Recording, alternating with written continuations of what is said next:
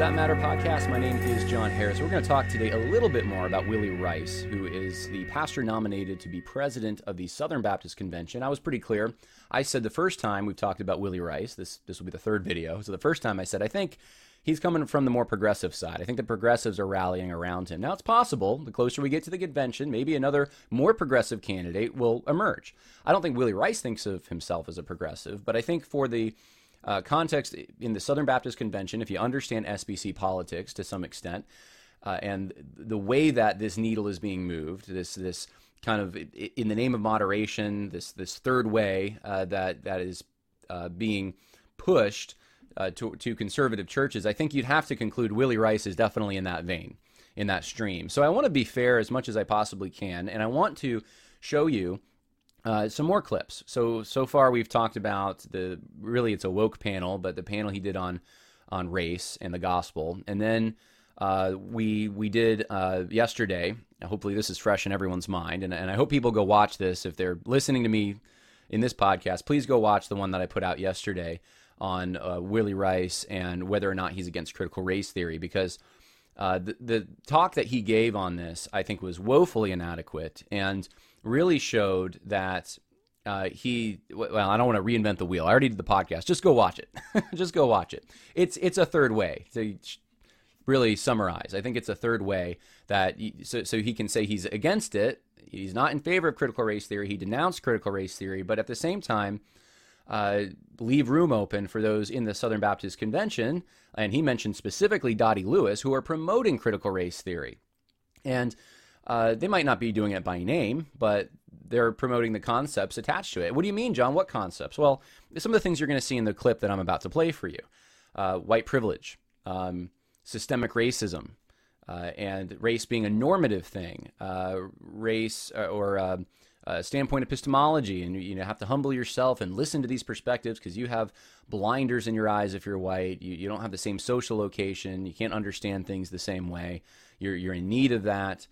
Uh, these these are the kinds of things that are being pushed, and in this context today, the last few years, from people who are influenced by critical race theory. That's just these are the times uh, in which we live, and so uh, I would say that what's going on right now in the Southern Baptist Convention is an attempt to distance oneself from the label critical race theory, and it's just not just the Southern Baptists; it's evangelicals in general uh, to to say that that's that's wrong. Uh, we shouldn't have that, but at the same time to promote many of the ideas that stream from it and, and come up with this middle way. And, and I see that very much, I think, in Willy Rice. Uh, disparities must mean injustice somewhere, right? Those kinds of things. And so I want to play for you some more stuff from Willy Rice. Willy Rice is, is so, what he said on this topic, in my opinion, is so confusing because it's so all over the place and there's inherent contradictions in so much of what he said that it's very hard to figure out well what does he actually believe? Uh, i read for you the blog that he wrote. He doesn't write political blogs much but he did after the january 6th incident in 2021 and man was it lopsided. Uh, you know saying i'm, I'm not going to bash the trump supporters but then what, what the rest of the, the blog was pretty much doing just that and people who would idolize the nation and, and you know tie politics too close to religion and the you know Trumpism is dead and repeating that kind of CNN mantra narrative. Uh, and and really the core of it, and I made the argument in the first video I did about Willy Rice. I said the core of this is in the first paragraph. He talks about the fact that the he is concerned the church will have a bad reputation in the world. And if that's motivating you, this is what I this is the argument I want to make and and what I wanted to reveal really. I, the argument's already kind of set in stone in my mind, but this is what I want to reveal. I think it's a given that in the coming days you need someone who is has has a just is solid as can be. Like more solid than any other president of the Southern Baptist Convention maybe just a a heart uh, of, of of of grace, but of grit, of willing to be mocked, if if need be, willing to suffer. Shouldn't surprise us as Christians. Christ suffered. Christ was actually portrayed as a rebel against You know, we have no king but Caesar against the authorities. Willing to be trade that uh, to, to be uh, portrayed that way, willing to make the hard calls, willing to navigate what's going to come in the next few years, which is going to be, uh, and already is, a minefield of threats from the government, uh, from the narratives coming in from the greater uh, society. We're going to need someone with a backbone made of steel. Okay? That's a given in my mind. I think Voddie Baucham is like that, by the way. I think that, that that kind of a guy is what you, you need in this position. It's not normal times, right? In times of peace, you may have a different leader than times of war. This is a time of war. So my my whole thing is, do you want really Willy Rice, who's Mr. Third Way, Mr. Moderate, Mr. Just can't we all just get along and let's portray some kind of, uh, in my opinion, fake unity? And I honestly think in a, in a biblical, not just my opinion, I think biblically it's a fake unity that he's um, in, in some ways arguing for. Do you want that kind of a guy in the position of president of the Southern Baptist Convention with the challenges that lie ahead? That's the question, and that's what I want people to think about. If you get caught up in, well, is Willy Rice pro or anti CRT, you're not going to come up with a very def- definitive answer because he's all over the place on stuff. That's part of the problem.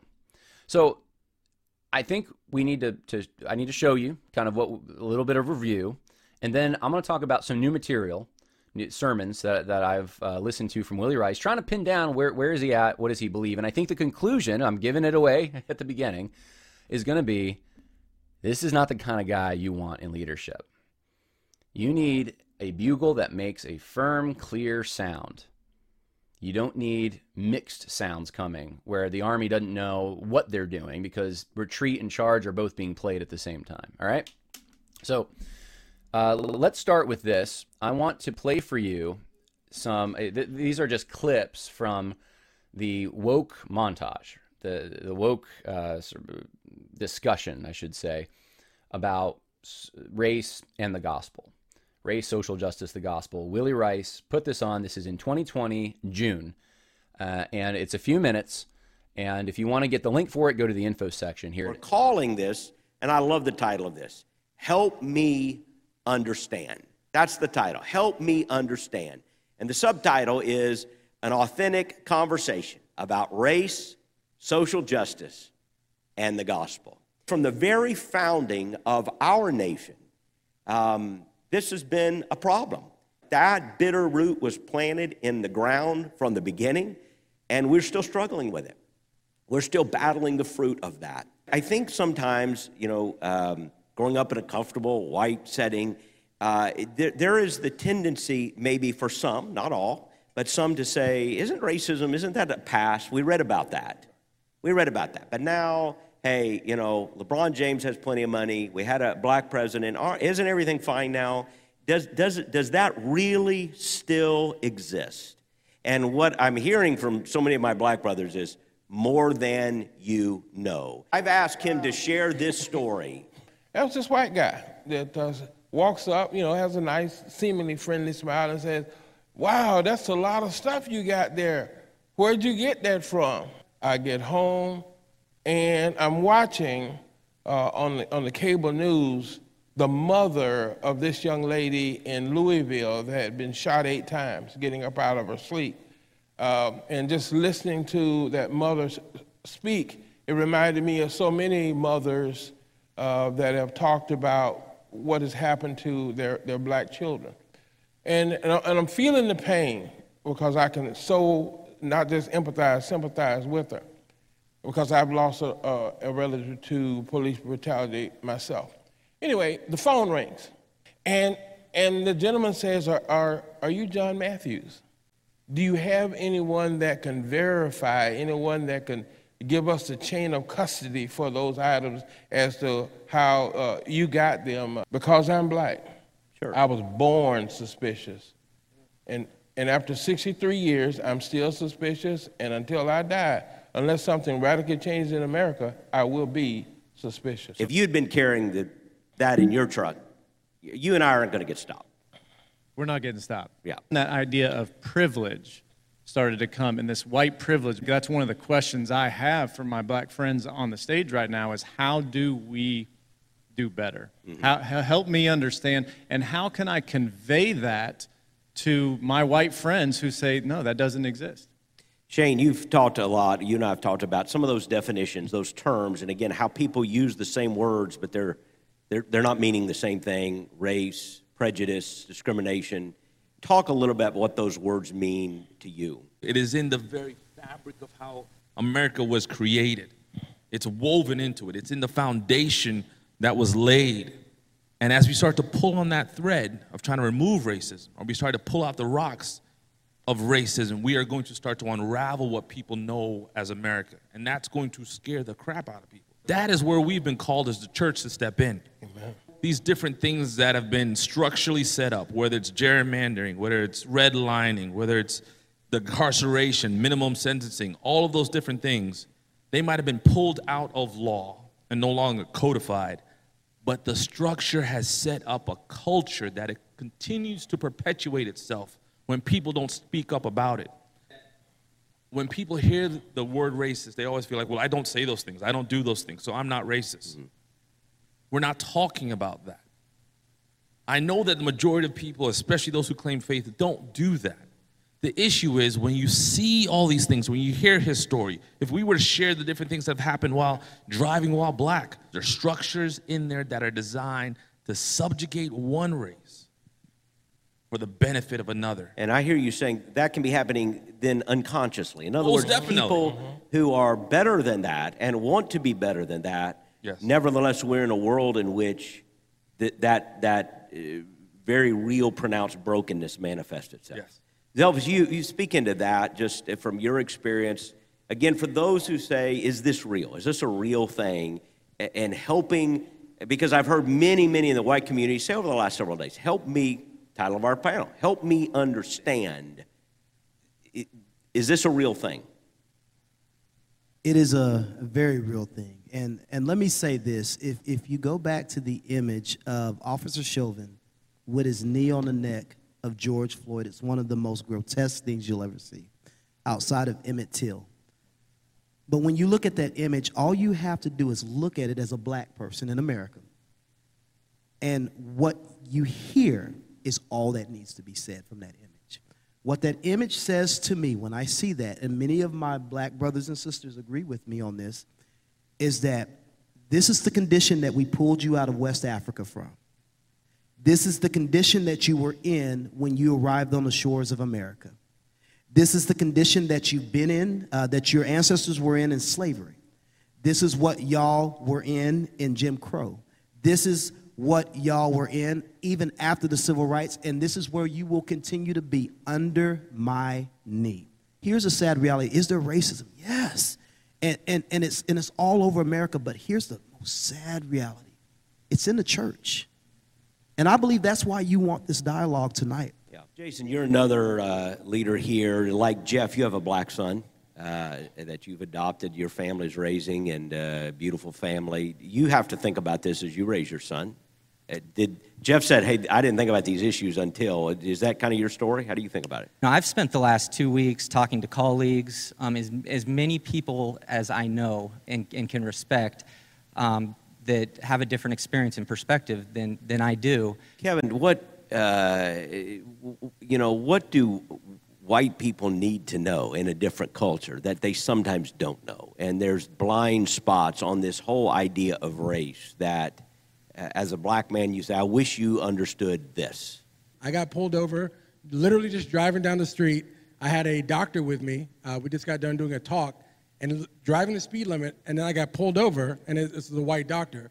Then I get pulled over. I'm like, why'd you pull me over? And he said, well, because I couldn't read your tag. I'm like, why would you read my tag? You were on the side of the road. I was driving by the speed limit. Well, um, you know, I, I just, my system couldn't pull it up. I'm like, okay. And then the doctor broke his iPad. He's like, uh, sir, what happened to your iPad? He's like, I dropped it.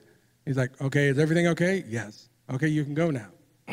If, it was, if this was Jeff in the car, you think he would have pulled him over? No. It just looks strange. There's a black male and a white male together. Something must be going on there. Every thinking, compassionate, moral person was bothered by that. Bothered is not even a strong enough word. You know, outraged by it. But it doesn't impact everyone exactly the same way because it, so what do you, you know, and, and Shane, you can speak to this, eh, or eh, what, when, when, when people who are in the white community are seeing the anger being expressed and they think that's inappropriate, why are you so angry? How do you, how do you help them understand that anger? Yeah, so we talked about this prior to um, going live, but Robin DiAngelo has written a book called White Fragility. And basically, what it means is there's this natural tension that happens in the dialogue between black people and white people when it concerns racism. And what it says is that it's such, an, a, such a, a sensitive topic that can be offensive, um, that there is a fragile nature to the white culture when they get in dialogue with this. I think it was Charlie Dates, the pastor, uh, who said, um, We don't have an anthropology problem, we have a theology problem. And that's what Shane was getting at. At the heart of this is a failure of theology, is a failure to believe what God has said in His Word about the importance of every single person because. In response to that story, the question was, well, who is my neighbor? And the story was the Good Samaritan, which is a profoundly racial story. Uh, Pentecost is the answer to Babel.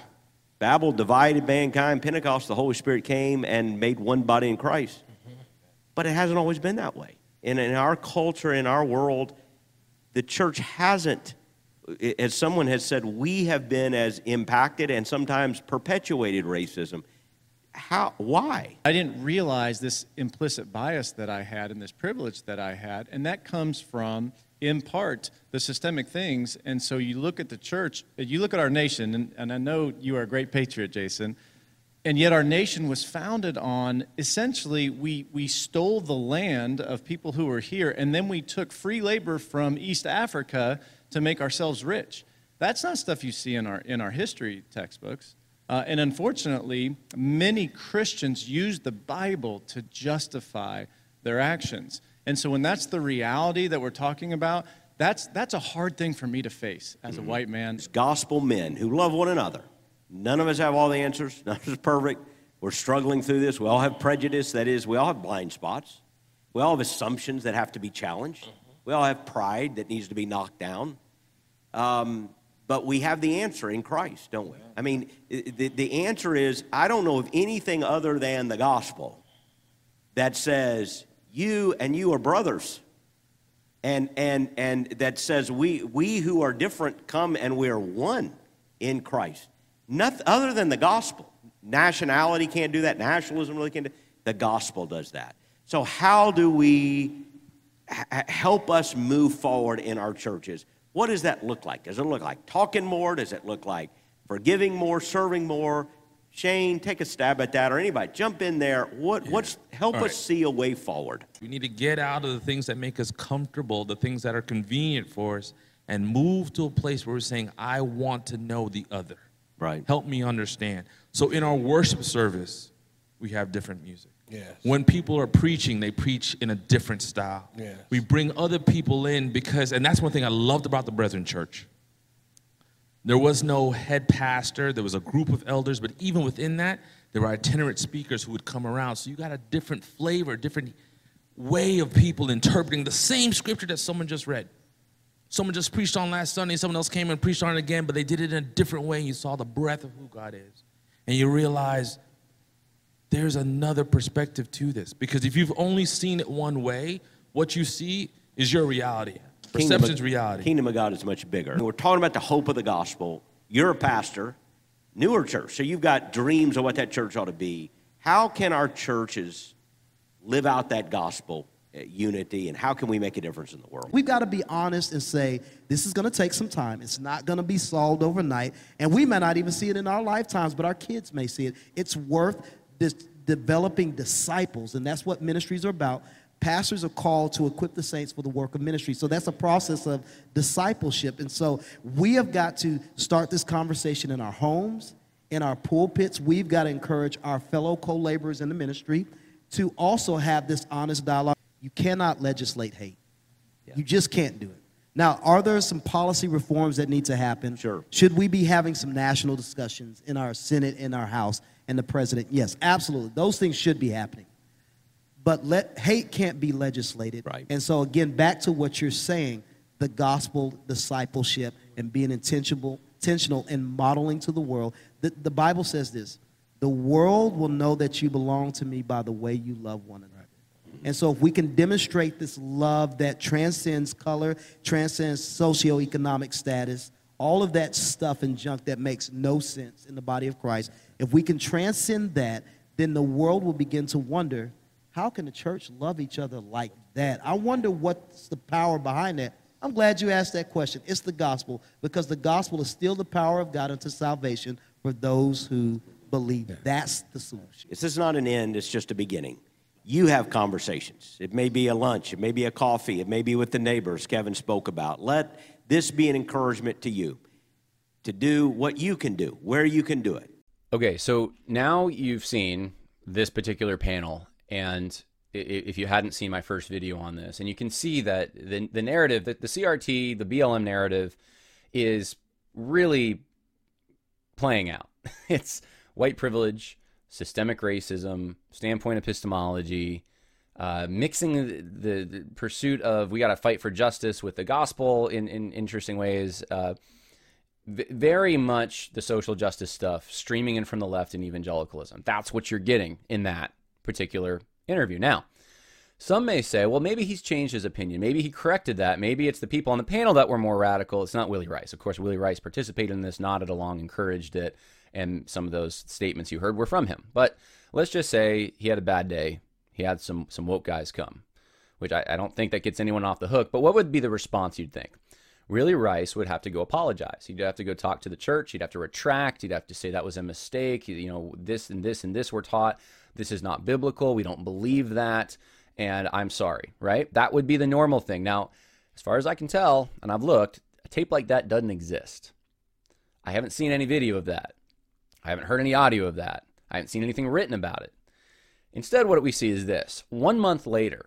So this is also, this is in 2020. Uh, one month out, and I'll show you uh, on the website just so uh, people can see here. You have that this is the Help Me Understand an Authentic Conversation about Race, Social Justice, and the Gospel from June 3rd, 2020. Now, you have uh, one month later, Willy Rice preaches again, and the name of the sermon is Liberty and Justice for All. This is from July 5th, 2020. So, this is not long afterward just little more than a month afterward. And this would be a good opportunity, right? If he's going to speak about justice, to maybe correct, hey, this happened a month ago and, and we don't agree. But instead, what you find is what I'm about to play for you. So let's talk about this. Uh, let me play some of these clips. I've uh, taken this sermon that's like, I think, almost 50 minutes and reduced it down to like 16 and giving you, rele- I want to give you relevant clips here. And I just want to talk about it with you, uh, go through it because I think it's awfully confusing for a lot of people. And, and so I want to try to make clear as much as I can. And, and I want to say one more thing before I get started. So, some may want to know, uh, especially if you're new to this program, well, why not just why not just do an interview with Willy Rice? We'll get what he believes. And and the issue has been for those who are new to this battle in the Southern Baptists, especially. This this is something that you need to. If you have someone on your program, if you do an interview, if you reach out, there's two things that'll happen because I've, I've, I've tried this kind of thing. Number one, you'll get the private answer that's supposed to assure you that they're not as bad as the public clips say they are, suggest they are. That doesn't help. This has to be the stuff that is said publicly needs to be, I think, corrected publicly for the purpose of the sheep. The sheep who are hearing this need to know their shepherd cares about them and is willing to refute lies.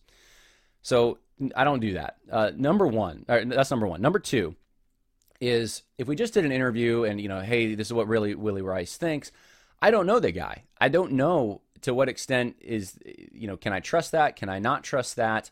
If here's the thing, if he's going, if he doesn't believe in what he proclaimed in 2020 and 2021, as we saw on the video yesterday, then he would have to make a a statement to the people that he preached it to or that he allowed to hear it and gave a platform to it, you know, on the stage of his church. He'd have to talk to them about it publicly. They're the ones that would be misled mostly by this. Now, of course, this is getting a wider audience because he's running for the Southern Baptist Convention presidency, but this program wouldn't be the place to do it.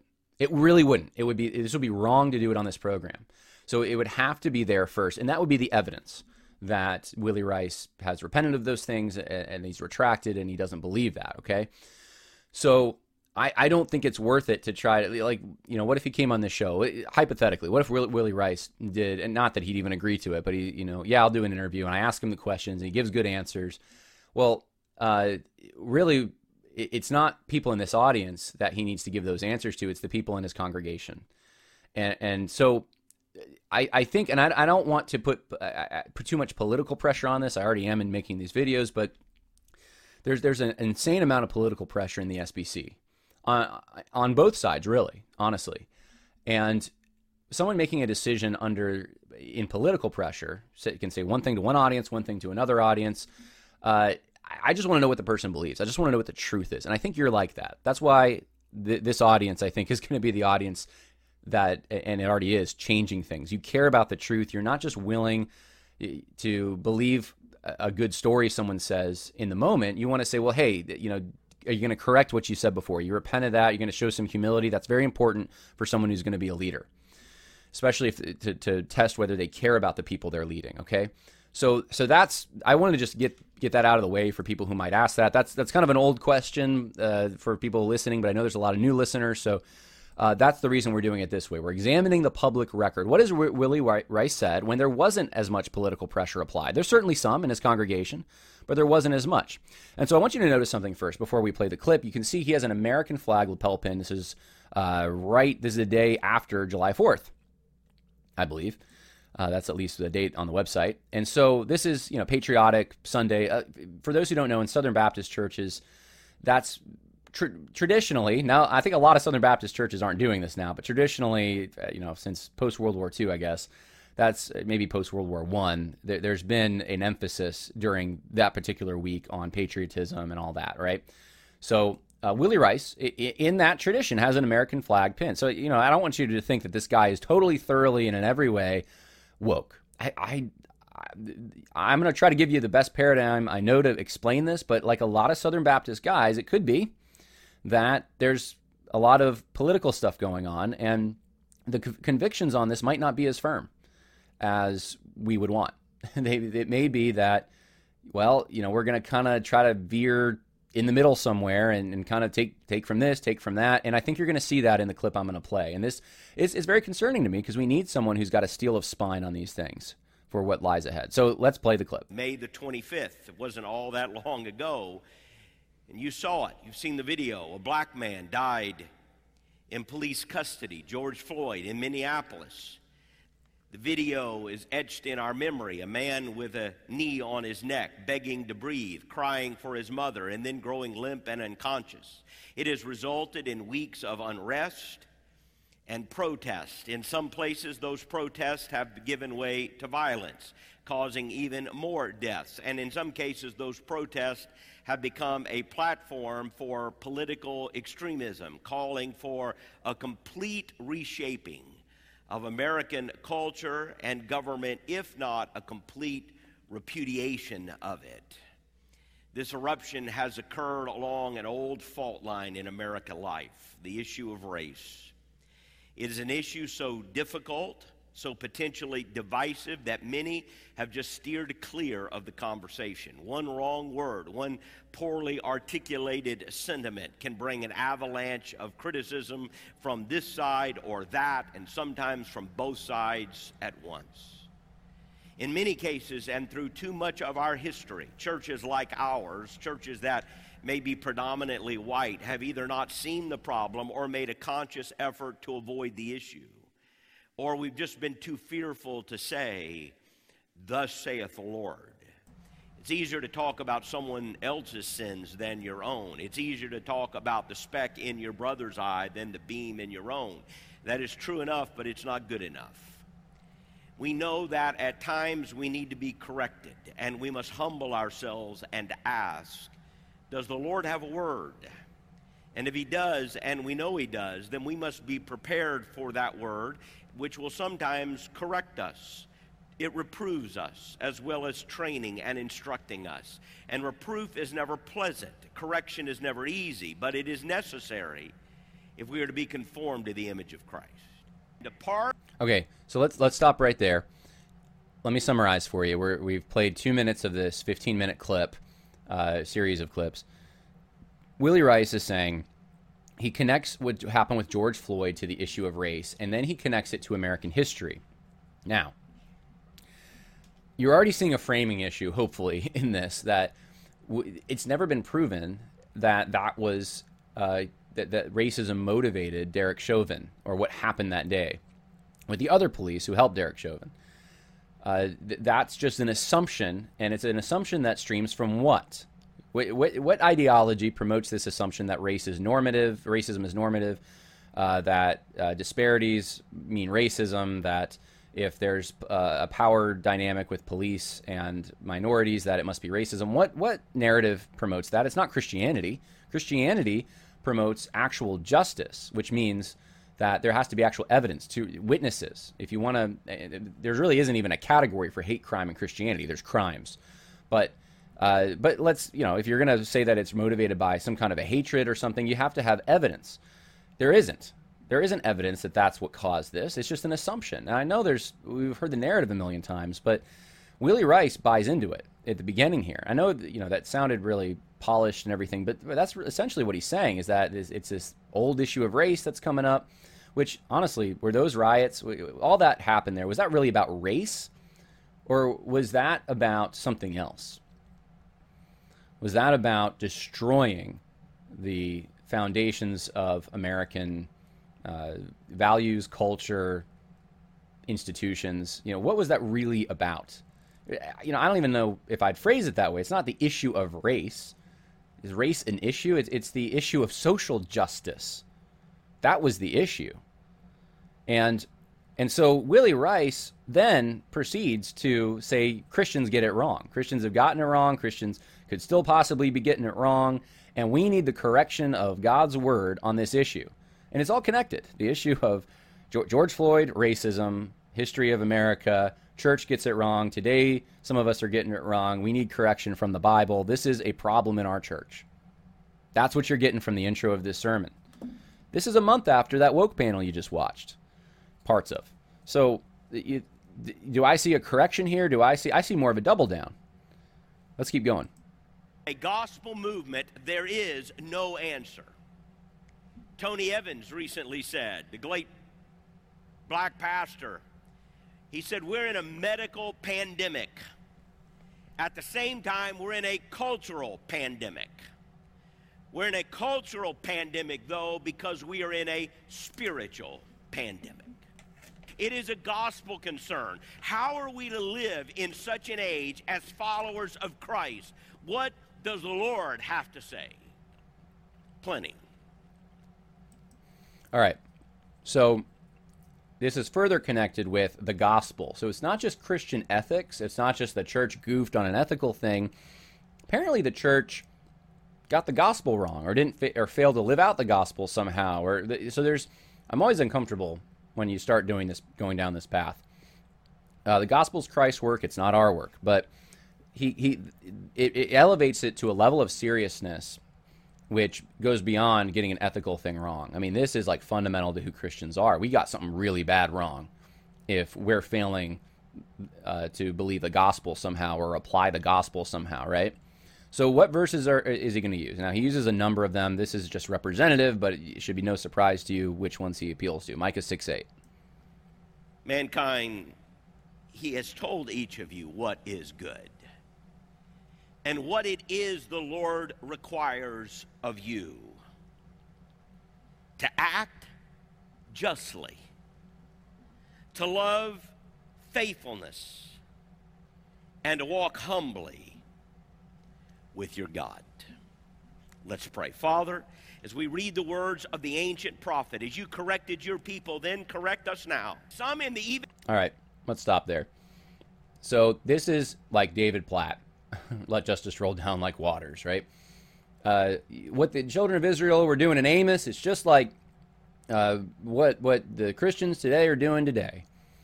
Uh, the, the correction that the prophets gave is is the same correction we need to hear today. We're in the same level of idolatry, hip, hypocrisy, uh, failing to do justice, all of that, right? This is so the church is there's a problem in the church. He wouldn't say all these things if he didn't believe that. There's a problem in the church along the lines of racism somehow.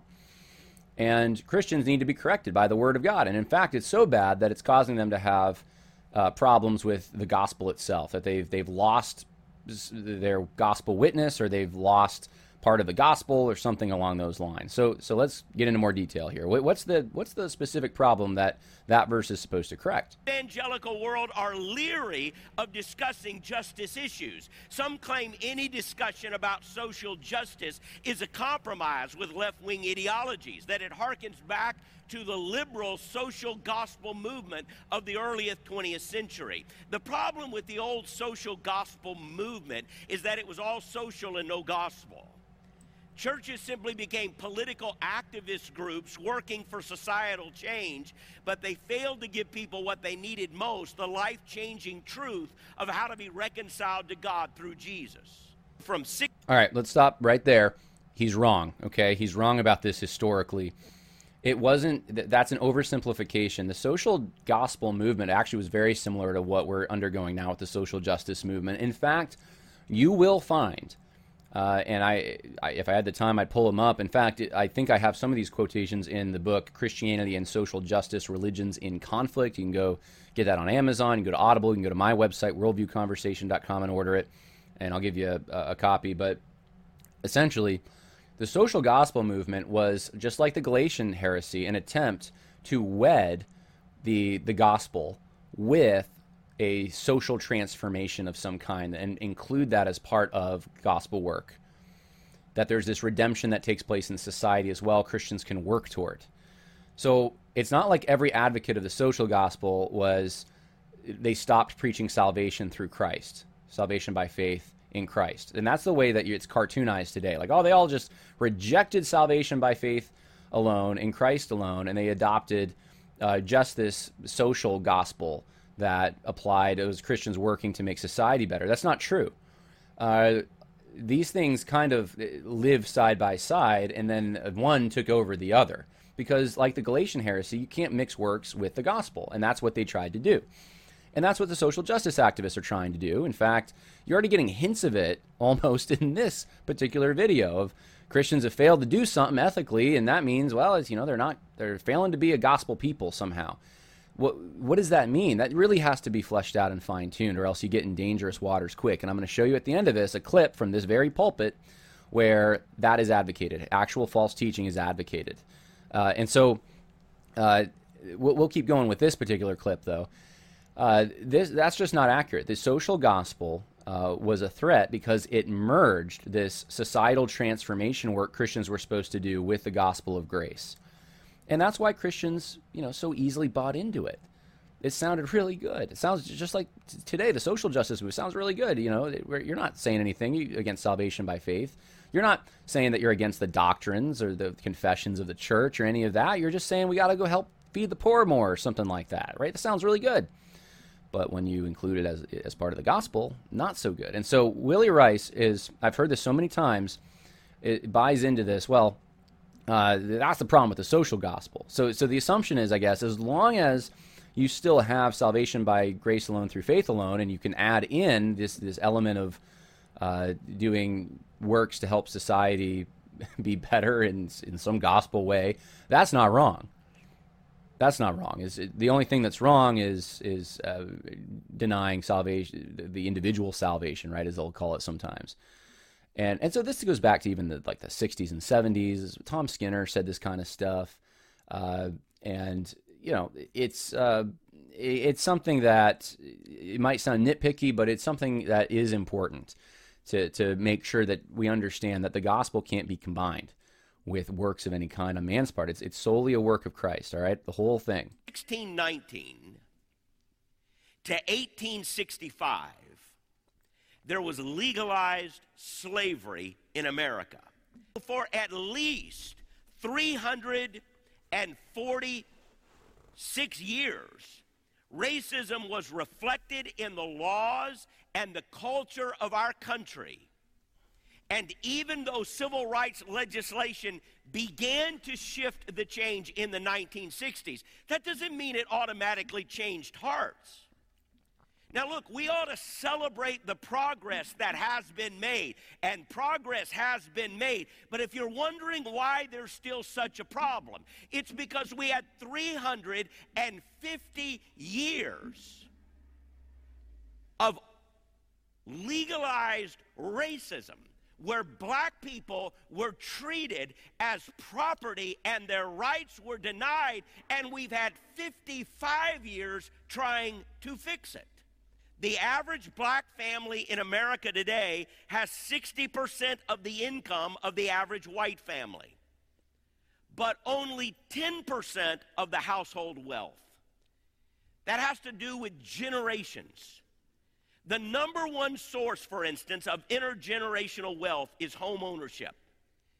Yet in the 1930s, the federal housing system instituted a coding practice that is today called redlining, where they would only issue housing loans in certain areas. They were defined by red lines. Red lines were drawn to identify the areas where blacks were allowed to live. After World War II, most of the suburban homes were only open to whites. In the 1950s, for example, 40% of new housing in Minneapolis was illegal for blacks to buy. In the 1950s, realtor codes forbade selling houses in white neighborhoods to African Americans. If you helped a black family find a home in a white neighborhood, you could lose your real estate license. The Federal Housing Association, in effect, subsidized suburban housing developments that were for whites only. The GI Bill subsidized mortgages but left out more than a million black veterans. In New York and New Jersey, of the 67,000 mortgages that were granted, less than 100 were for blacks. In 1970, only 20% of black fathers had access to a car, which was important because as suburbs were built, the jobs followed the money and they left the inner cities. If you didn't have access to a job or a car, you didn't have access to a job. In 1970, 70% of African American men had good blue collar jobs. By 1987, only 28% did. And then when you add to that a drug a drug epidemic that affected poor communities, a sexual revolution that decoupled sex. I'm going to stop right there for a moment. Um, this might sound familiar to some of you. The reason it sounds familiar to you is because this is the pretty much exact sequence that Phil Vischer goes over in his video Race in America. Now, can I prove it 100%? No, but where do you think Willy Rice got all that information? He's citing the exact statistics in the exact order that Phil Vischer does in his video Race in America. And I just so happen to have responded to Phil Vischer's video in Christianity and Social Justice, Religions and Conflict. So let's jump in the middle here. And I, I talk about a bunch of things uh, that Phil Vischer gets wrong. Uh, and it's so it's hard to know kind of exactly where to start. And I don't want to spend the whole video on this, but uh, we can start here. Uh, Vischer incorrectly states that, uh, actually, let's skip ahead because Willy Rice kind of jumps in the middle of Vischer's whole thing. Um, so, when it comes to disparities in home ownership, Vischer overlooks the historical correlation between income, education, and home ownership. He also fails to mention how the FHA underwriting manual's guidelines and racial restrictive covenants applied to more than just black people. And why is that important, Jon? Well, because you don't see these same disparities emerging today when they're with other groups that had the same exact barriers. In addition, Vischer completely ignores laws prohibiting discrimination on the basis of race in lending, as well as studies within the last 30 years that show racial discrimination does not prevent minorities from obtaining loans. Vischer's oversimplifications cause him to make greater er- errors in evaluating the criminal justice system. He insinuates that white people's fear of black people created disparities in policing and cites a poll known to be compromised, which falsely alleges that the majority of Americans blamed black people for the crime in 1968. However, he overlooks the fact that many urban black people requested additional law enforcement themselves. Vischer also points to higher incarceration rates as evidence that harsher penalties for drug related crimes, especially for crack cocaine violations, singled out black people. Yet again, he fails to mention that most of the Congressional Black Caucus supported these harsher me- measures. Penalties for possessing crystal meth, which is associated with white people, were the same as the penalties for possessing crack cocaine until 2010, at which point they became even more severe. And I go through more on incarceration or at least uh, uh, violent crime and the disparities there, uh, disparities in education and driving. And um, uh, I, I, I, take to task that poll that he cites about uh, black people in, in 1970. I think he said it was that. Um, you know, didn't have access to jobs and all, all that kind of stuff. So, anyway, if you want to know more, Christianity and social justice, religions and conflict, I don't. I'm not stating it outright. I'm not saying I know for sure, but it off. It really sounds awfully a lot like the Phil Vischer Race in America video, and it sounds like he didn't actually do his homework on this. That he just repeated what Phil Vischer was saying, and you know, maybe looked at some of those stats, but he didn't look at the other side of this.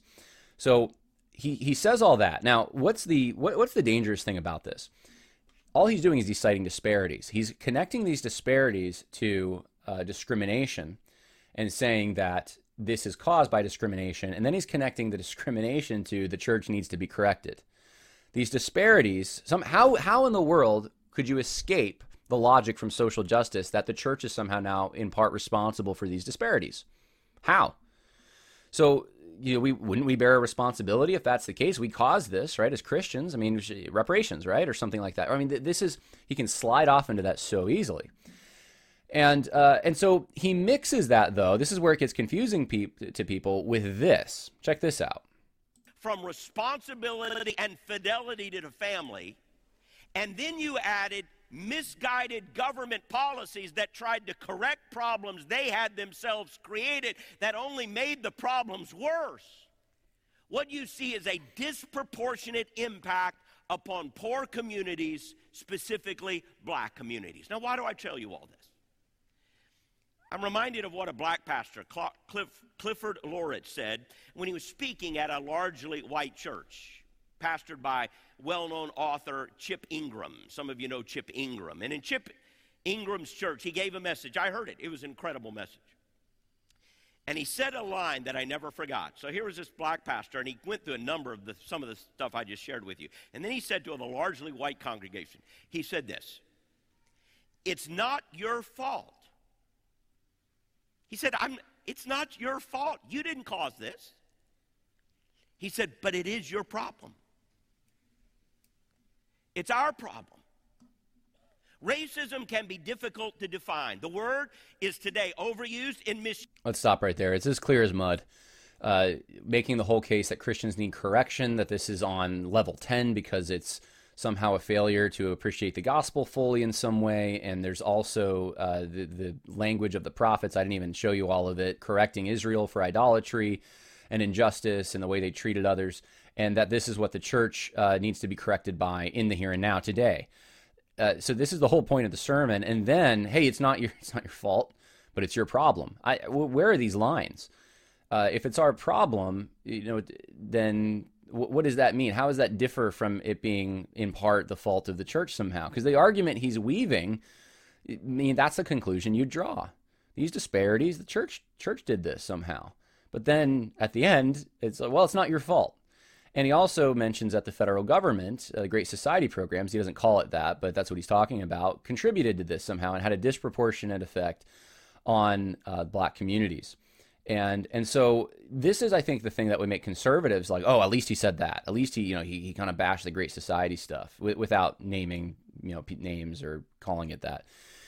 Uh, and so there's there seems to be a mixture here of you know he and I've actually I've warned about this. I think I've even done it on this podcast. So like, look, if your only thing is like hey, the, the result, the, the reason that we have the problems we have today with crime in the inner city and some of these disparities if your reason is well it's just the great society programs it's just welfare programs and and if we you know and that cr- created the fatherlessness encouraged fatherlessness you know i'm not saying that doesn't contribute in some way but if that's if you if you hang your hat on that so that you can just blame the democrats and it's all the democrats and i'm saying very clearly Democrat policies contribute to this stuff. I'm not saying it doesn't. Hear me clearly on that.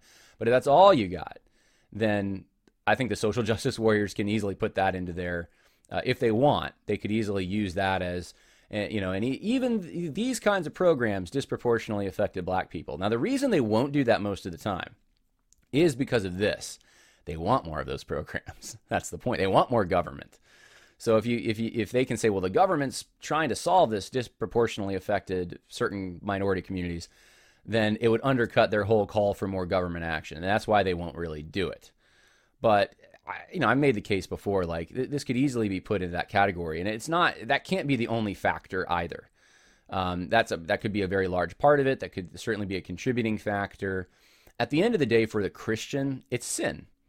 It's it's sin, and it's it it's not a problem to say that certain regions or certain certain areas where conditions might be a certain way, or uh, or certain people groups, certain cultures, and the way that cultures manif- you know think about things and what's been passed down. It, it's it's not a surprise that there would be perhaps certain sins that would be more common. In fact, I hear that from friends of mine in all kinds of different cultures. You know, I, am sorry, I'm German. That's why I was so angry. I'm so, or well, usually that you know that's like Irish or something. Or I'm sorry, I, I'm whatever ethnicity. That's why. Well, you know that they're not saying that that causes sin. They're just saying that there's uh, that, that that there's certain sins that have become more acceptable in certain cultures, and that's true. And we can see in our own culture, there's now uh, sexual sins that would have been unacceptable 50 years ago are now very acceptable. Compare 50 years ago to now. So, uh, all I'm saying is this is a more complicated, I think, issue than uh, than even some of the conservatives want to make it out to be. Like if you just blame it all on it was just the Great Society causes, well, I mean that certainly didn't help. Uh, and and I'm glad Willy Rice said this that that he mentioned that, but. Um, but but what's not happening in this? Uh, what's not happening? Well, you know, why is there crime? Why, what does James say about this? Why are there uh, problems among you and, and, and fights and quarrels? Well, is it not your flesh? Is it not you want and, and you can't have to obtain? So you, you, you covet, you steal, you. I mean, these are the, the, the reasons, the ultimate reasons, the spiritual reasons that these things happen. Uh, and so, okay, so so I, I don't want to beat the dead horse, but um, it'd be nice if there was more talk about that. That that sin is the real problem here. That there's sin out there, and, and people need Christ. They need to be converted. Their hearts need to be converted. Husbands need to then love their wives in response to the love Christ has given them, and that's not a work for salvation. That's not part of the gospel. That's just uh, part of uh, Christian living and practicing Christian ethics before God. Is part of discipleship to train people in that, right? All right, uh, let's keep going with this. Um, I would say that the narrative so far not good, but there's a few things he, he's thrown, I think, to political conservatives that might pacify or might they might think, oh, at least he said that. And I think we're going to see more of that as we continue. And you got to figure out what does that mean? Does that mean Willy Rice transcends these political categories? Does that mean that Willy Rice uh, is trying to appeal to both sides? Does that does, what does Willy Rice actually believe? Because there's going to be things that come out that can't you can't hold them at the same time. Either one's true or the other's true. It's politicized and uh, weaponized, which does not help serious people understand the sin and repent of it, nor does it help a society identify injustice and fix it. As I've noted, this is a human problem. It is a global problem. It's bigger than race, it's bigger than one country. It has to do with ethnicities and nationalities. One tribe wars against another, one people group subjugates another. Slavery was common in the Roman Empire, it was written about in the Bible, it was practiced in Africa, and in some form it has been practiced in almost every era of human history, including our own, where today some estimates are that as many as 20 million people are still engaged in human trafficking, largely for sexual reasons. Look, whenever we act contrary to the character of God in treating other people, it is unjust. And when that injustice is defended on grounds of racial superiority, where you believe one race of people is inherently more superior than another, you have racism at work. And the tragic but undeniable fact is that racism has impacted our nation from its founding and Western civilization since before that. We need to recognize racism for the sin it is, call it out where it lingers still, and work for a more just society in all matters, including matters of race. This is just more confusing because given the narrative he's, he's already woven here, the church is complicit. These disparities are part of racism that still exists. And then uh, you're not really responsible, but it's your problem, which doesn't really seem to make a lot of sense.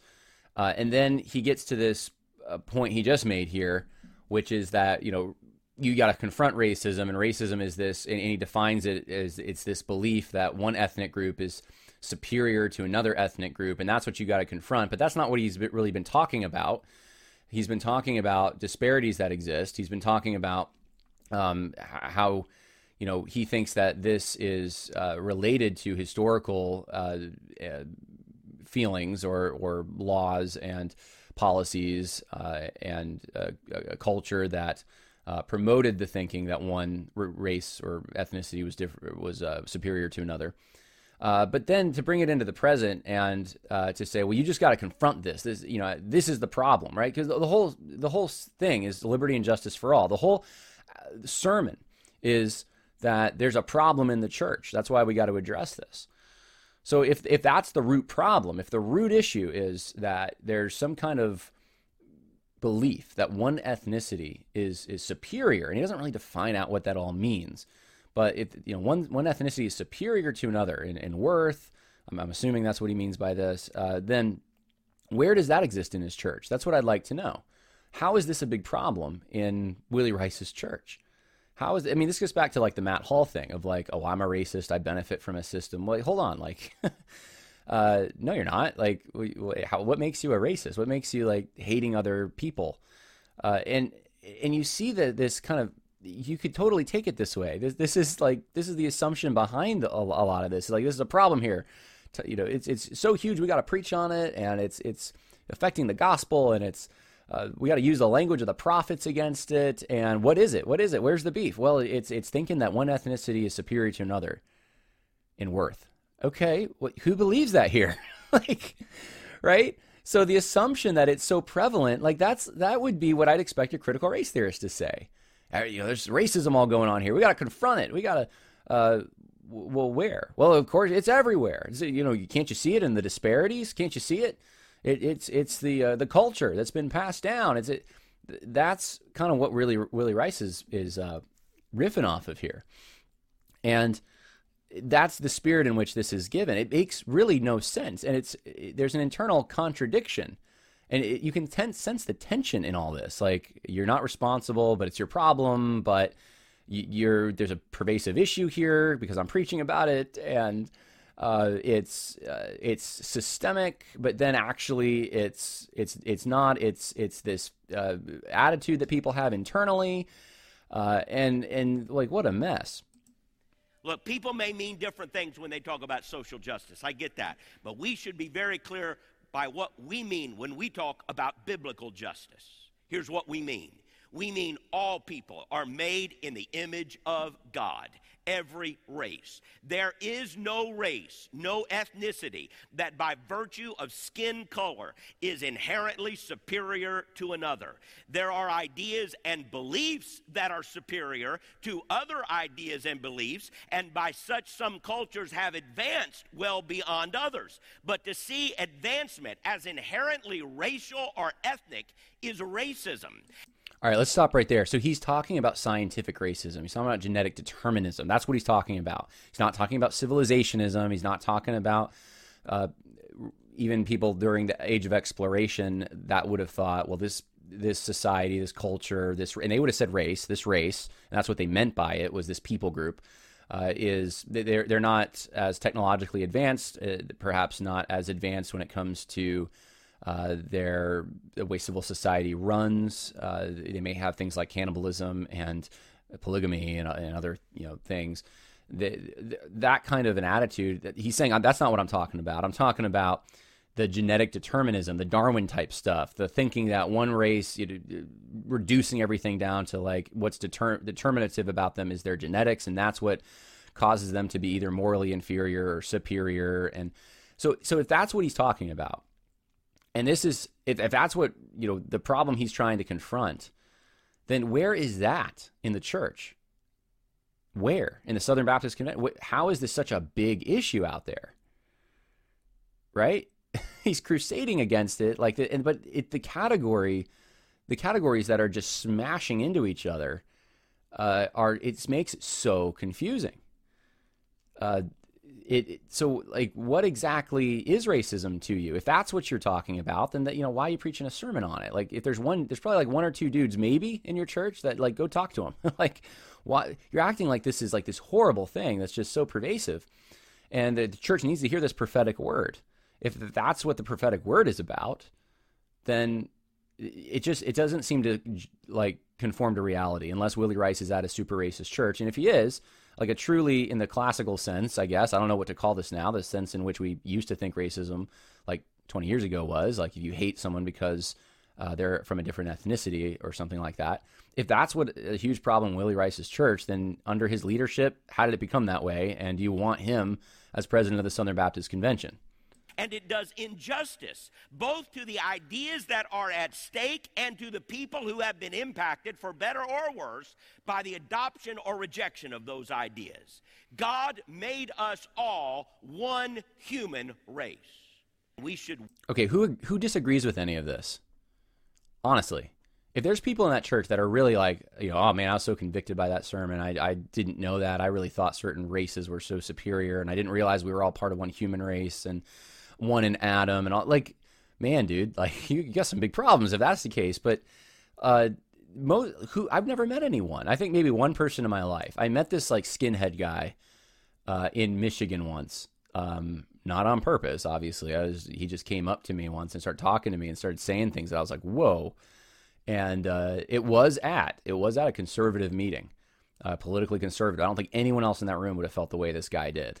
But uh, I, at first, I was like, this guy's got to be, there's a problem here somewhere. I think he's the only guy in my life. There, there's one other guy I can think of that I met that maybe veered towards some of this thinking a little bit. Uh, but like, this is not, this is anything but common. And, and so to like, you know, get up on your, you know, get really adamant that you're to be, we're to be prophetic here. And like, there is only one race. And, uh, who are you, who are you shouting to? Who, who are the people that, are guilty of this. Work for justice in our own lives, in our church, in our community, and in our country. Step across the line and build relationships. Listen to others and confront racism where it still exists. It is wrong, it is sinful to believe one group of people are superior to any other. So we, we got from the beginning the George Floyd shooting related to racism. It's a problem in America. Christians somehow complicit. This uh, comes forward to today and is represented in disparities. That's somehow racism. But also, this is, this is actually what racism is this belief that one group is superior to another. How can these two, are these two definitions, the one's implied, one stated, and then they merge together somehow? What does it mean to fight racism? What does it mean to do this anti racist work he wants Christians to do? Is it to fight those disparities? Or, I mean, you would think that listening to the first half of the sermon, or is it just to find that skinhead that might live in your town, maybe, and then go confront them and find the, the you know, I don't even know how big that group is. It's it's like, what does that mean? Infiltrate the Klan, go to a Klan meeting and try to convert them? Like, what what is he talking about here? Revolutions seldom make things better the French Revolution, the Russian Revolution, to name just two in fairly recent history, showed what happened when angry revolutionaries seize control, often in the name of justice. They replace one form of tyranny with something much worse. The revolutionaries devour one and anyone who stands in their way, and in the end, they end up devouring themselves, but not before reigns of terror make a mockery of justice. And those revolutions, French, Russian, they have one thing in common they were rooted in godless philosophies. The American Revolution we celebrate this weekend was fundamentally different. The men who revolted against the tyrannies of Europe's monarchies weren't just trying to replace one set of rulers for another. They were motivated by ideals and principles. Those ideals that all men are created equal and are endowed by their creator with inalienable rights created a government that has brought more freedom, more prosperity, more justice to more people than any in the history of humanity. Stat- okay, we're going to stop right here for just one moment. He's going to go on a whole thing against the statue removal, uh, which is interesting. This is, remember, this is patriotic time. This is July, July 5th. He's got his, his American flag lapel. And this is what I think a lot of conservatives would hear and be like, yeah, you know, amen. This is, you know, America is really not. Eh, there, there's such a disjointedness between the beginning of his sermon and then the middle of the sermon where he starts down this path where this is America's problem that's pernicious. It affects Western civilization. It's shown us up in the disparities today. It's this huge problem. And then, but America is also this beacon of freedom, and our founding fathers were fighting for all men being made equal. Yeah, right, and then enslaving them in segregation. But uh, right, I mean, during a time when they were enslaved, right, when when certain people were, and, and not even just black people, by the way. Uh, you know, this is this is this is I don't even there's so many things I want to say now. My mind's just just being so flooded. I'm gonna show myself here. So here's this is what I hear from I'm gonna just call it the neoconservative side today. The way that they defend the founding generation, because they really want to defend America and the founding generation, is to say, well, they're ideals. And you hear Willy Rice say that. It's their ideals. That's what makes them moral. That's what makes them heroes. That's what makes them great. It's the ideals. It's not the actions as much. You know, the actions that supported the ideals are, are important, but it's the ideals that are emphasized. The ideals that what? That equality, that ideal. This is a total neoconservative way of looking at the founding of the country. There is, and it actually, if you if someone wants to do some digging, it really shows up in the debate between Harry Jaffa and Mel Bradford and there are different conceptions of what the founding actually was. And I would be with Mel Bradford, not Harry Jaffa. Harry Jaffa's influence has, uh, you could probably see it today in, in places, most notably, and I'm not saying I disagree with anything, everything people say from this institute, but like the Claremont Institute. And it's really taken over conservatism. It's the Dinesh D'Souza way of viewing this too. And it, it doesn't work. It won't work over time, and it's it's a half it's it's a half baked historical narrative. Unfortunately, it makes us feel good. It, it retains the sort of this the mythos of America being this uh, really exceptional, great place, but it doesn't root it completely in in the right things. So you have men who are going to break off, secede from Great Britain. They wouldn't have seen themselves as rebels. They weren't rebelling. They would have seen the King of England and most notably Parliament as the rebels, and the King didn't protect them from Parliament and what Parliament was doing. Uh, and taxes were certainly part of that. There was other threats they faced. They thought that maybe Canada would become Roman Catholic. They didn't want a state church. They were always afraid of that. And then they had the issue of read the Declaration of Independence. Uh, their own legislatures being abolished, being legislators being jailed, uh, called to inconvenient places at inconvenient times, disrespected. And the root of it all comes down to King George has made war on us. We didn't start this war. King George has made war on us. And so we are going to acknowledge what's already there. Have you ever had a friend? And the friend uh, doesn't treat you the way you ought to be treated. And eventually it just it winds up, you're, you're realizing this friend's not treating you like a friend anymore.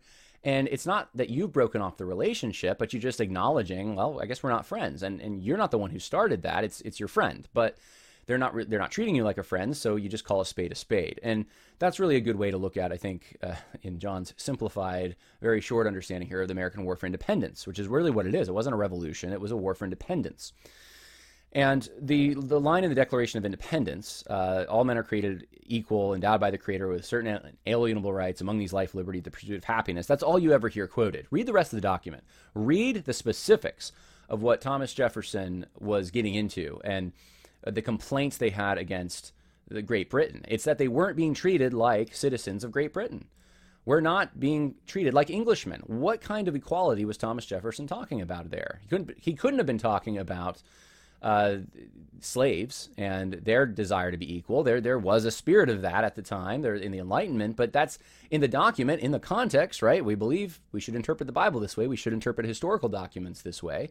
He's saying that King George is making it impossible for his the own cit- citizens of the British Empire to engage in life, liberty, and the pursuit of happiness is property. Engage in, in owning the property, living at peace, and and that this is being denied them, and this is part of who they are as members of Britain. And so w- here's the itemized list. I don't remember how many in the Declaration of Independence, but here's here's all the, the different reasons that prove that this is how the king's treating us. And now uh, we are going to call a spade a spade, acknowledge that we are not, in fact, uh, being protected, which is the basic rule of government, by our king or our parliament, and we are going to set out on our own. And it wasn't rebellion because there were committees of correspondence, local governments that were actually acting as the lesser magistrates here. They were being they were obeying their local government uh, uh, against the um, if you want to call it the national government. That's that's there's more that could be said, but that's what's going on there. So you have a bunch of people that, by today's standards, of course, white supremacists, chauvinists, uh, in favor of slavery, most of them, and if not in favor of it, uh, I shouldn't say most of them in favor, but most of them tolerant of slavery or owning slaves. And uh, those who wouldn't have been as tolerant certainly had some level of tolerance where they were able to form an alliance with other places and people who were slave owners. So I mean, George Washington writes the the command. I forget his, the commander's name. The British commander who leaves New York and says, "Hey, return those slaves." In the region I live in, in New York, in the Hudson Valley, that was one of the issues that motivated people in this area to side against the British because the British wanted to emancipate the slaves. I'm sorry, this this is also part of history, and I know just just because 1619 Project says some of this stuff doesn't mean it's not true. They get a lot of stuff wrong. But there's a few things that they get right, and the neoconservative line is to try to protect the founders by saying, well, their ideals somehow give them an absolution from these other things. Uh, and, and then it, it reads into these ideals an egalitarianism of some kind and say, you know, America hasn't always lived up to them, but we're, we're getting there, or we've, got, we've gotten there. Says no. the left says, uh, we have about 10 other things that need to happen before America lives up to this ideal. The right just uh, today, the neoconservative right just wants to stop the, the, the revolution at a certain point and conserve you know a previous stage of the revolution from a later stage of the revolution. And so uh, I'm not in that vein. I'm, I'm, I'm more of a paleoconservative. I don't I don't believe this is a right way to frame it, but this is this is a very popular way to do it today. And I realize many in the audience probably this is what you're used to, and it's what I was used to for many years uh, as well. And I think that's what really Willy Rice is really tapping into this. So what this allows someone to do, the convenience of it is they can retain a patriotism and also they, they can they can kind of converge these narratives in a way retain this patriotism these and and mark out the heroes that were good because of their ideals say america's a great place greatest country. But at the same time uh, you know there's this uh, there's these problems in america. And uh, that there's this it's characterized by oppression and hundreds of years of oppression which you also heard really Rice talk about. And that's just them not living up to their ideals. That's all that is. Which the founders would have been like what it has no historical like that dog don't hunt. But that's it's there's so much tension in it. And the difference between the social justice warriors and the neoconservatives, one of them would be the social justice warriors see it as part and parcel to America. It's in their DNA. America was intended to be a place of oppression and colonization, and that's just what America is, and it's still that way. And neoconservatives would say, no, because of these ideals, America was never intended to be that way, and we're just uh, over the years, the arch of history has bent towards freedom, and now we are uh, becoming more and more living up to those ideals.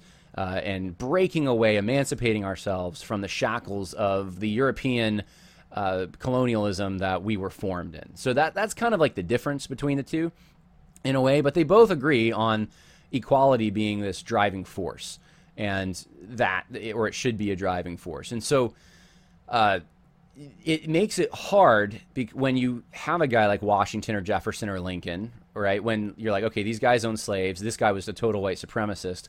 How in the world do you defend those guys? Because the first part of Willy Rice's sermon, these would have been the villains. The second part, well, no, but they had ideals, or at least we attribute to them ideals that would have overcame these bigotries, right?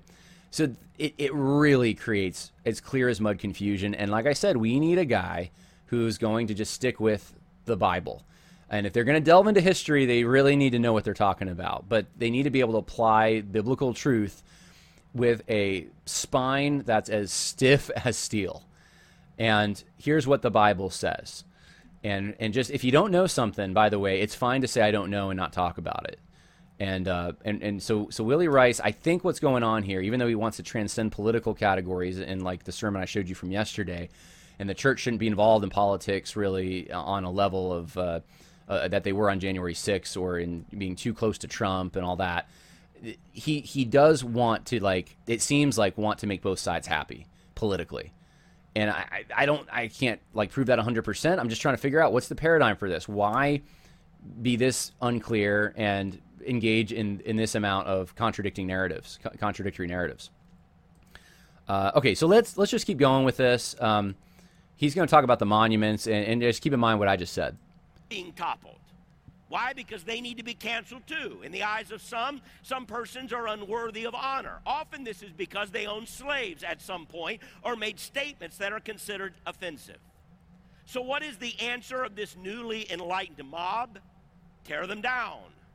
So down have come statues of some of America's giants Lincoln, Jefferson. This week, the New York Times even called for the statues of George Washington himself to be taken down. One mob tore down the statue of Ulysses S. Grant. Ironic, since he led the Union forces that defeated the Confederacy and freed the slaves. Why? Because Grant owned one slave in his life for less than a year. He received that slave when a relative died, and it was left to him as an inheritance. Within a year, he freed the slave. Grant had other problems. He drank too much. But he won the Civil War. And for that, they built a statue to him. All right, I want you. Uh, let's stop right here. Real, everything I just said. Look at it play out. Hey, Grant had some flaws, and by the way, there's he, he's not. He, he's really painting Grant way too. Uh, uh, putting such a halo around him, honestly, like way too positively. Grant, look at look up um, Grant's look up anti-Semitism. You probably just Google anti-Semitism Ulysses S. Grant. Um, Grant was forced to free uh, that slave. It wasn't like this wasn't like Grant out of the goodness of his heart. Like I don't believe in this. I'm gonna no. That Grant was forced into it, and um, Grant. It's not just that he uh, drank too much. It's that he uh, expended the lives of men it, through basically war strategies that were just about overwhelming force. And hey, I have more men than you, and it, there is sort of the, the, the view, way he viewed human life, and, and the approval of what General Sherman was doing was just a, an incredible. Um, I, I'm just telling you, this guy is not as the way that the neoconservatives are trying to make him today. But the reason that there's a halo around Grant is because what did he do? Well, he, he was part of the effort that eventually freed the slaves. That's the part of the mythology, the American mythology that's been adopted today. And you know, he, he obviously le- missing from this is what you know. What about statues to like Robert E. Lee and Stonewall Jackson, right? Well, they they don't. Even though Robert E. Lee was a man of character, even though he willfully freed his slaves, even though he uh, was against slavery, even though uh, he was a, a, Christian man of character, high character. Even though Stonewall Jackson taught a black Sunday school class, there's still stained glass windows, uh, or it's it's a it's a kind of like a shrine to Stonewall Jackson at a black church uh, down in Roanoke, Virginia. Uh, even though Stonewall Jackson was totally for uh, getting rid of slavery in a progressive way, as was Robert E. Lee, these guys, you know, they're not mentioned.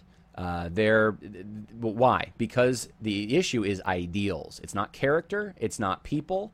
Uh, it's not who they were, what they it, it's ideals. If as long as you're for that ideal of equality, well, you know all the things you did against equality make up. You know, it's Abraham Lincoln, right? He freed the slaves. Therefore, any all the white supremacist things he said, which were a lot, it, it's made up for. Now, I'm not saying I, am totally against ripping down statues of Grant and Lincoln and Washington, Jefferson, and Robert E. Lee and Stonewall Jackson, all these guys, Christopher Columbus, Joan of Arc. I'm totally against ripping down any of these statues. In fact, go watch American Monument, the documentary, an hour and 50 minutes. I, I mean, I basically did a lot of work towards that to try to support the monuments. It's probably one of the best things out on YouTube, if not the best, is to support monuments. And so I'm totally against that. But it's not. That's not the argument that, that we make in that uh, that documentary. You should go check it out. We don't. We're not saying well because they all stood for equality. No, because uh, because the historical record doesn't bear that out. Uh, that that totally isn't the case.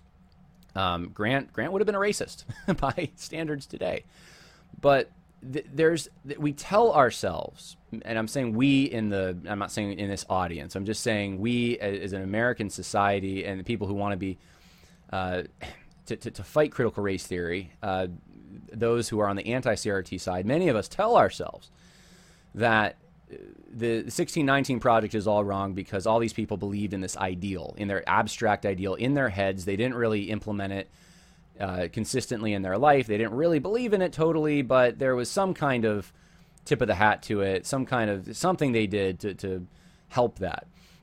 And, and so Willy Rice is adopting this narrative at the end. And it's just, it's weird in my mind because uh, the first half of this sounds like 1619 Project. The sec- second half of it sounds like 1776 Project. And you're kind of like, well, which one is it? which which one which one are we landing on? And and you know, I think maybe he's trying to find the commonality between the two as much as he possibly can. But all it does is it creates this really muddled uh, way of looking at this whole issue. Others have called even for the tearing down of statues to Lincoln. Lincoln, who freed the slaves. He is, of course, considered one of the greatest political leaders in history, a man who rose from utter poverty, self taught, to lead a nation. He spoke with profound eloquence and opposed the evil of slavery. He led our nation through its darkest time, signed the proclamation that freed the slaves, but in the eyes of certain leftist mobs, he too was unenlightened. Newsflash every single statue of a human being is a statue to a person who is imperfect. I stand for the American flag. I stand for it not because I believe our nation is perfect. I know it is not. There are many things I grieve over, and if the truth be told, there are things I'm deeply ashamed of. But I stand because I believe in what it represents. I stand because so many have given us so much I stand because it is worth defending. It is worth praying for. It is worth contending for. And I stand opposed to those who would burn it to the ground. Yes, churches have failed and come up short. But look at the scriptures and see what the church ought to be.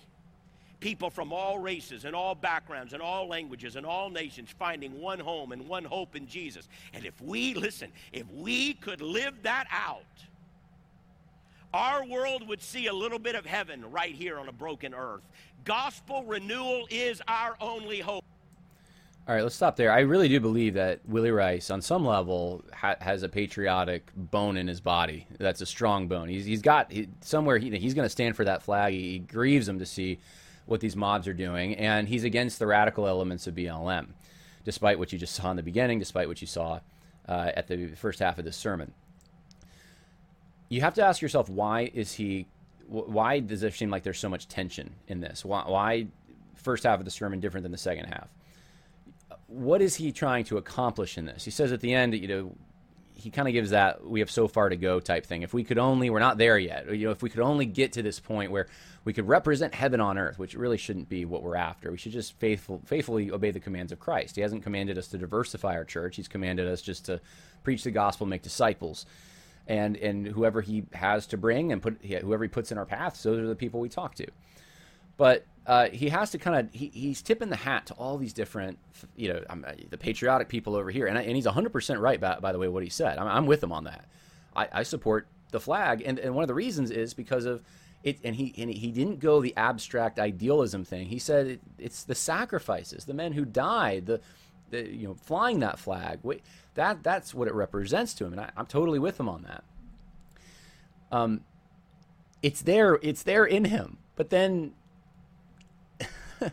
we're we're not there yet. We're we got we got to do something. We got to confront the racism. And what is the racism? Well, it's systemic. It's disparities, but it's also uh, actually it's it's science. It's uh, genetic determinism, and and it's it's so convoluted. America's characterized by this. No, actually, America's this. America, uh, you, you know, America's complicated. There's there's a, a mixed. There's all sorts of things, and, and, it's a nation of sinners, right?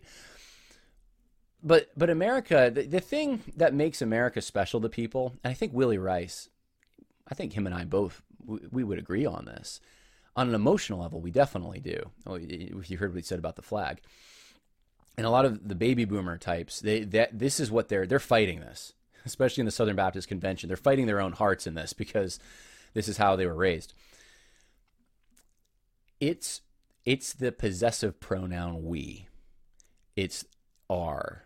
This this this land is our land. It's it's we the people. It's it's because it's stories and traditions and heroes and all the smells and tastes and it's that's America. It's the barbecue on the 4th of July. It's you know, I'm not going to get all Norman Rockwell on you, but that's that's what people especially baby boomers have this my generation and those especially younger than me, they don't have this ingrained in them just so you know. But the baby boomers especially have this this sentimentality this, uh, and, and it's a normal, it's, it's actually an appropriate thing to love your country, to love the people, to love your people. It's a very appropriate thing. And so you can, so, so I think I agree with him in principle. You can admit there's flaws and you can love your people.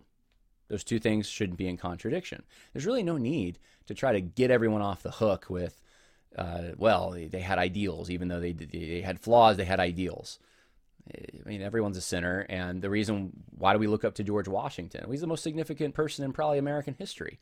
It's what gained gained us our independence. That whole experience of going through a Revolutionary War and coming out the other side, and he actually he had strong character. He forsook uh, those who wanted him to be king, and he said no to power like that. And he he uh, was a sort of a, a probably the best kind of leader because he was a disinterested leader. He was not in it for the power or for his own platform or anything like that and he became president. And and so our first our first president uh, under the Constitution that's very significant. So it's it's his, his significant achievements and his significant character.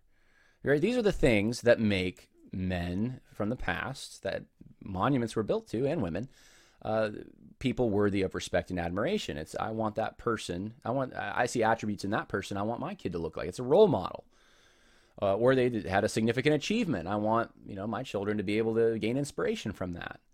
It's also part of what haunts the landscape in a way. It's, it's it gives character and definition, and you, uh, you confer identity through that to a people group, and it's a glue that holds them together. Hey, we all know the story of, of, of Washington. We all know who he is. We all look to that. It's something we can hold in common, and there's very few things we can today.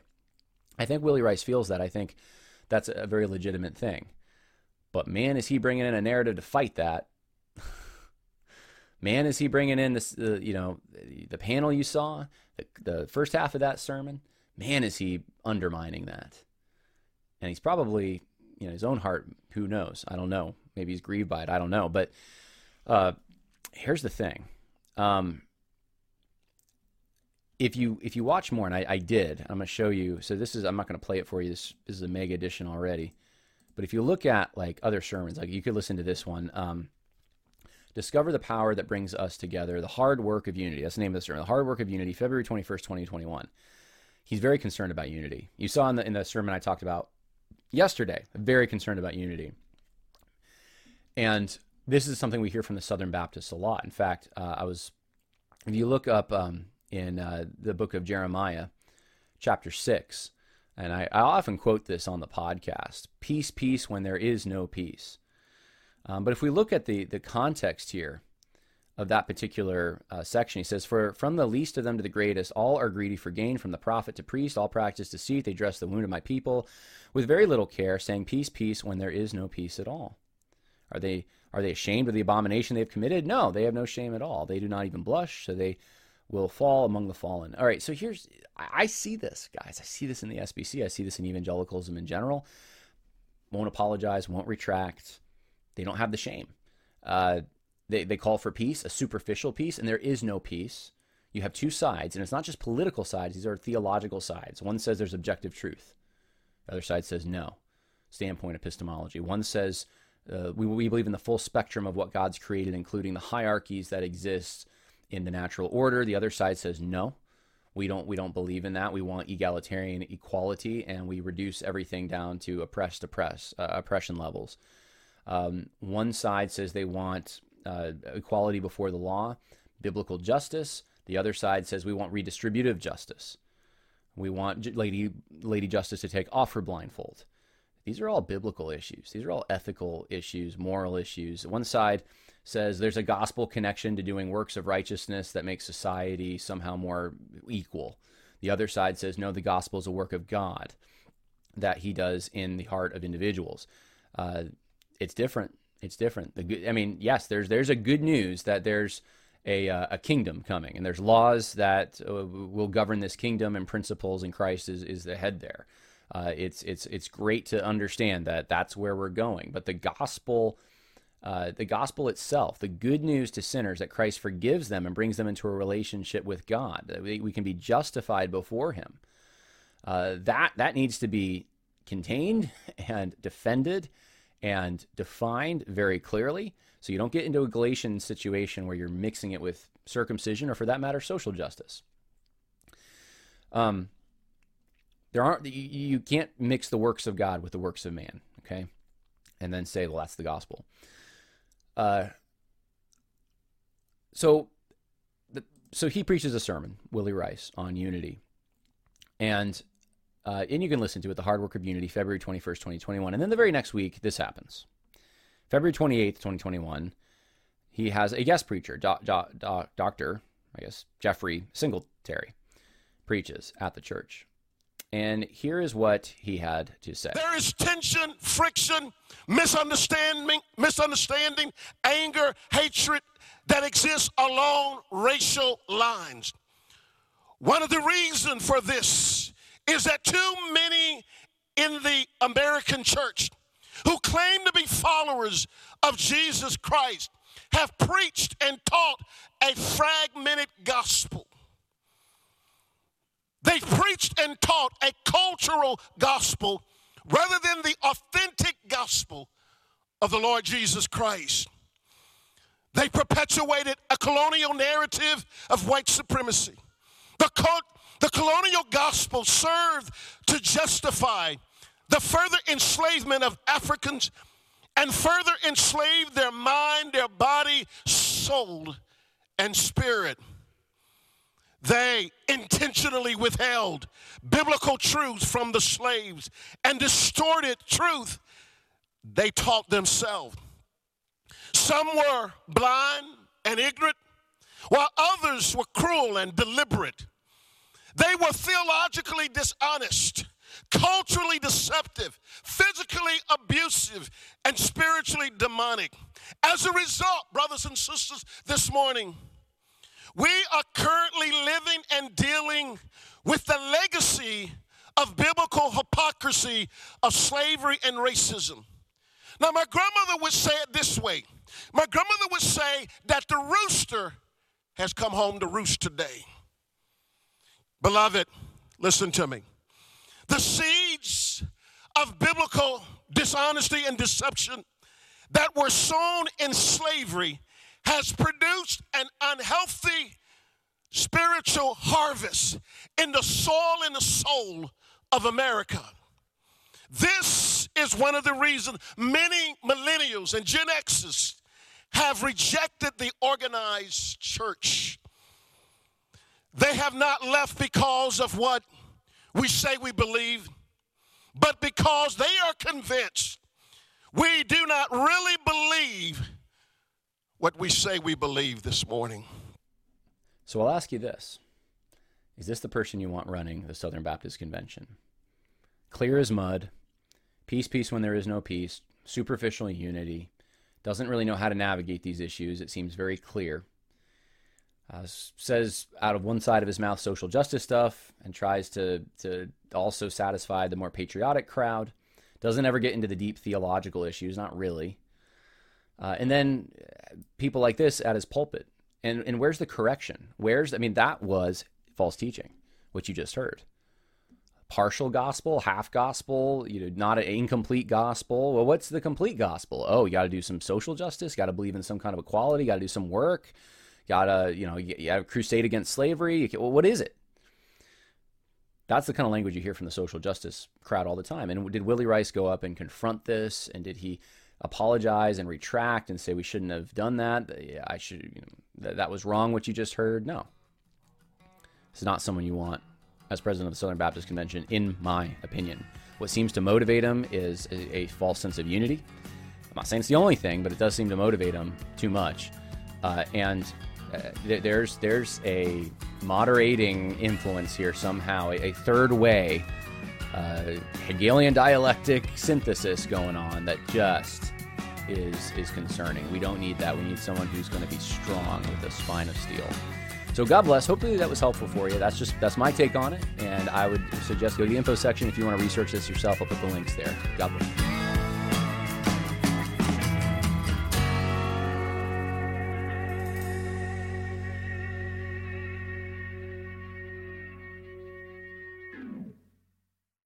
Sick of being upsold at gyms? My guy, you're currently a base member? For $90 more, I can upgrade you to our Shred membership. For 130 more, you'll be a Swole member. And for just $300 more, you'll reach Sweat Platinum. At Planet Fitness, you'll get energy without the upsell. Never pushy, always free fitness training and equipment for every workout. It's fitness that fits your budget. Join Planet Fitness for just $1 down and $10 a month. Cancel anytime. Deal ends Friday, May 10th. See Home Club for details.